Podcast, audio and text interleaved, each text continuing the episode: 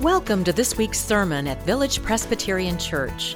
At Village, we seek to be shaped by the life of Christ, to practice authentic friendship, and serve the world. You're invited to join us at either our Mission Campus or our Antioch campus. For now, we hope you hear a word for your own life in this sermon.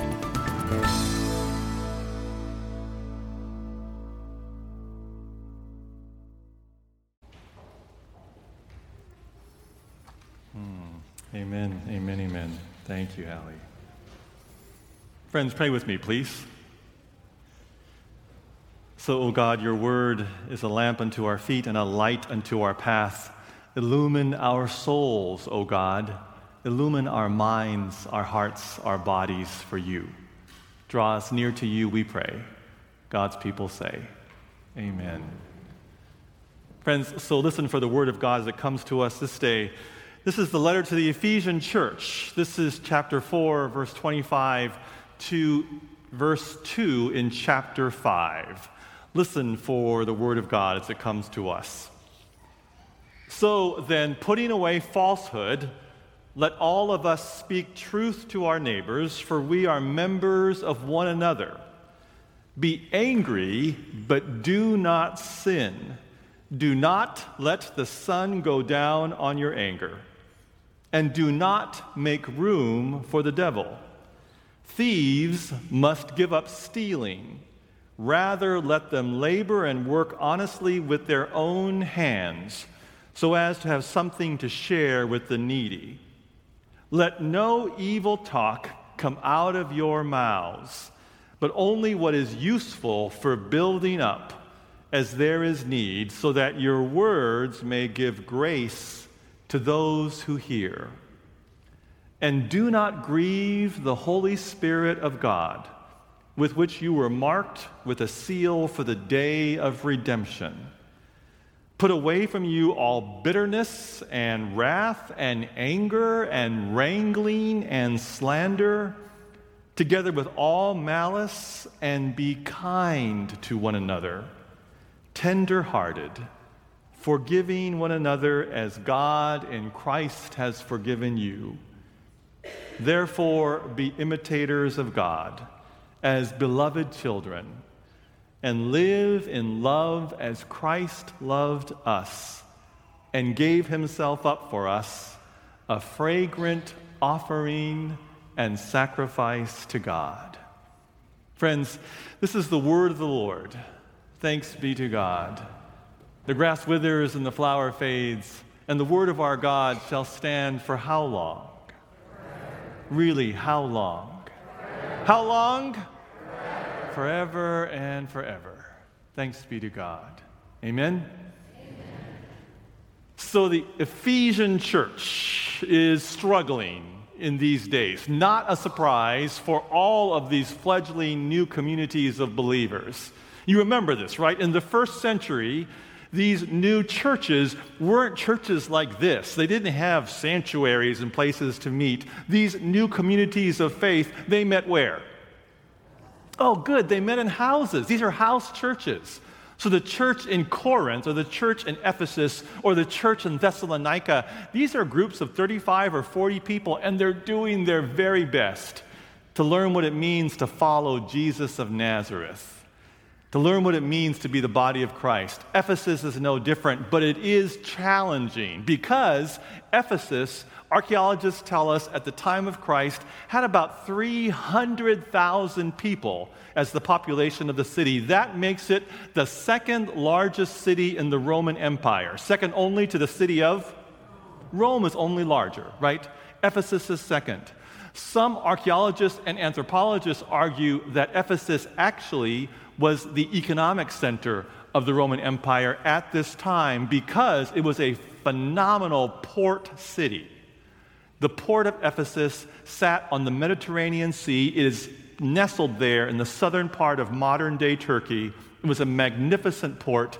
It was a phenomenal trade route between East and West, Asia and Europe. Ephesus is right there in the middle of Asia Minor. Mediterranean Sea, trade routes by land, 300,000 people, different cultures, different languages, different religious systems, different kinds of people.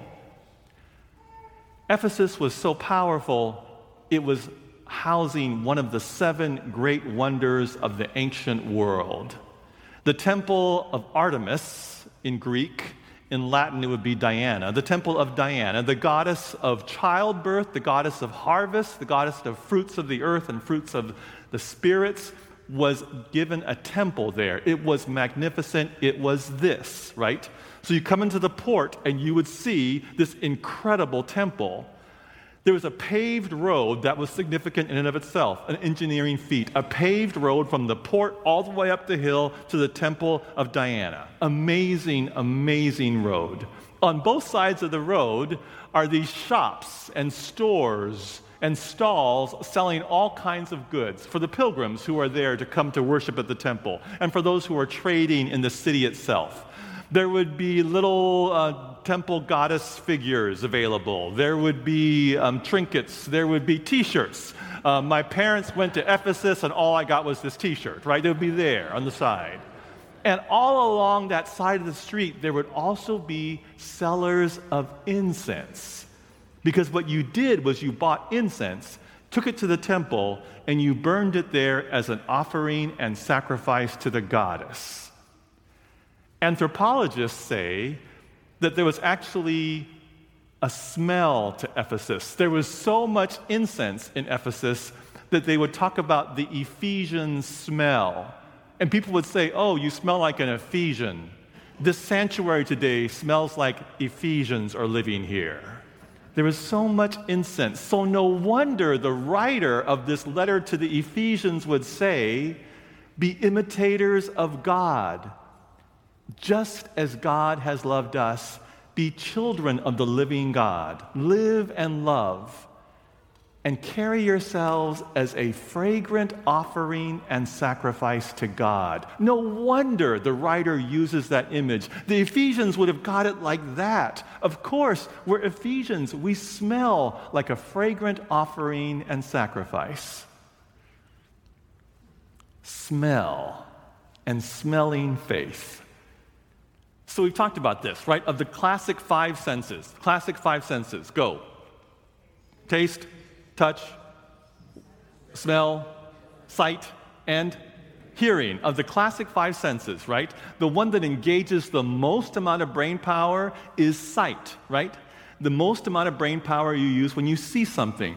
But the sense that is the strongest remembering and emotive sense is smell because it's neuroscience, right? This is God's doing in our brains because the olfactory in our noses sends signals to two places in our limbic system the amygdala, which is the center of emotion, and the hippocampus, which is the center of memory. So when you smell something, it triggers emotion and it triggers memory fastest. The other four senses don't travel through the amygdala or the hippocampus, the limbic system. Only smell does that. So, no wonder smell triggers for us memory and emotion.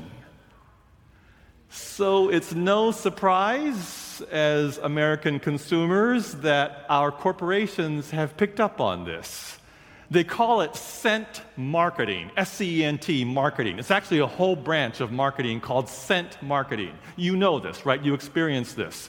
Um, I was reading about it in a journal of marketing, saying one article said that stores that provide a particular kind of scent, it is a citrus, light orange, or lemon stores that have a light orange or lemon scent, not too heavy, but a, a light orange or lemon scent, they experience 7 to 12% increases in sales over stores that have no scent provided in their store. Um, you know this, right? Cinnabon, the maker of uh, cinnamon rolls in malls and airports, right? They figured out that they could place their oven as close to the front of the store as possible. So when you're walking by in the mall, you smell cinnamon rolls and you are drawn to that smell. Scent marketing. Do you know it took Starbucks a year and a half before they officially launched their hot breakfast sandwiches. They had them ready, but it took them a year and a half because they couldn't figure out how to prevent the smell of the fresh breakfast sandwich overpowering the smell of one thing. Starbucks is very clear. You walk into a Starbucks store, you're going to smell That's it. You're going to smell coffee. And did you know this? Starbucks smell of coffee is trademarked. It is a particular smell of coffee that will only appear in Starbucks stores. They are so clear about this that they have it trademarked because you will smell that same scent of coffee whether you are down the street here in Prairie Village or whether you're walking in Berlin or going into a store in Tokyo or a store in Cape Town, South Africa. It is the exact same coffee smell. Starbucks is clear about that. So, smelling faith what does it mean for you and for me to offer ourselves as a fragrant gift to God? To be smelly Ephesians in this day and age.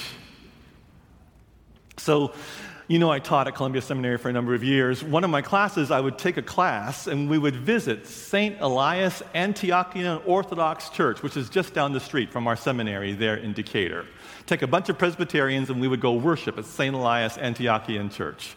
Uh, we would experience worship because I wanted my students to see and taste. So, at the, in the Orthodox churches, wherever you look, you see all kinds of things. They're called icons, and they have these different paintings of different saints and God and the Holy Spirit and Jesus. Wherever you look, you can't not look anywhere, and there's all a lot to see, right?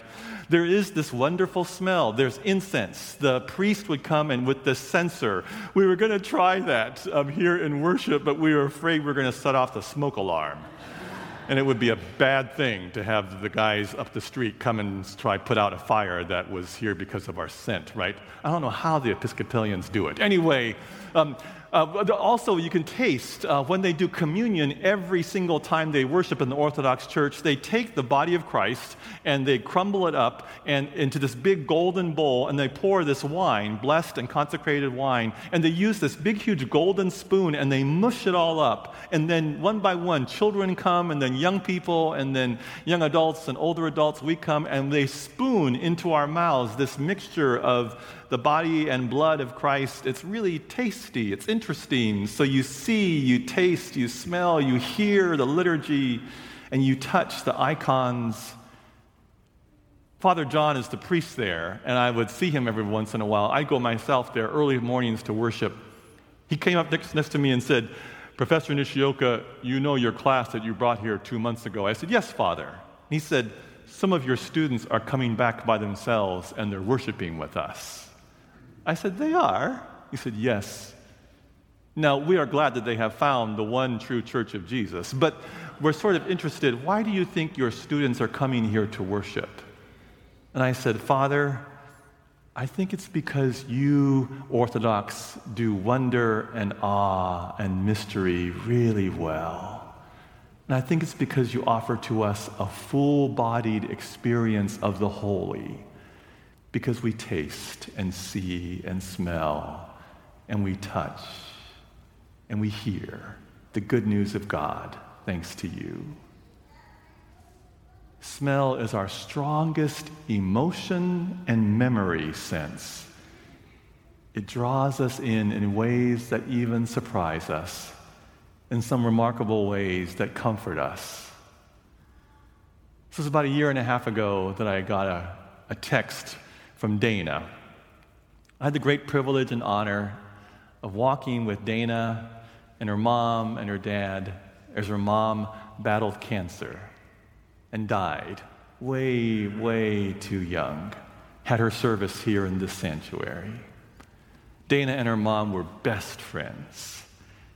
They would walk in the neighborhood often usually almost every day. She said they'd be texting and talking multiple times a day. They were best friends. It broke Dana's heart for her mom to die, and she missed her terribly. She was a young mom herself, and she would talk about different times when she knew her mom would have loved knowing about her granddaughter or her grandson, what was going on. She said it had been one of those days, almost a year after her mom had died, and she was walking the neighborhood route, the same route that she and her mom would walk every single day and talk about the day and her kids, her brother, their kids, all that was going on. And she said she was just missing her mom so much that she started to cry, just walking, something that she hadn't done in several weeks. And then she said, Roger, I smelled my mom's perfume. And I stopped and I looked around, and there was nobody around me. She said, Do you think that's possible? I know it was her perfume because I gave that to her every single Mother's Day, and I would tease her, Mom, you've got to change to a different perfume. But she loved this. Roger, I know what I smelled in that moment. Do you think? And I said, Dana, there are lots of mysteries in this world, but absolutely I think your mom was reaching out to you. And Dana, there will come a time when you get to see her again face to face, when you go to heaven, and you get to embrace her yet again and go for a walk. And maybe you could ask her, hey, mom, this is kind of strange, but there was a moment a whole bunch of years ago where, and she'll smile and say, of course, sweetheart. Of course, that was me. I just wanted you to know I'm right there with you. And I'm so proud of you. And I love you so much. Of course, that was me. The writer to the Ephesians says, Oh, you church, be imitators of God as children of the living God and live in love like Jesus, who gave himself up for us as a fragrant offering and sacrifice to God. Come on, you Presbyterians. Be smelly Presbyterians and offer your whole selves up as a fragrant offering and sacrifice to God because that is the God whom we love and serve, who gave his life for us all. Smelling faith all around us. Let the incense, O oh God, be an offering to you, offering of our whole lives. In the name of the Father, and of the Son, and of the Holy Spirit, amen.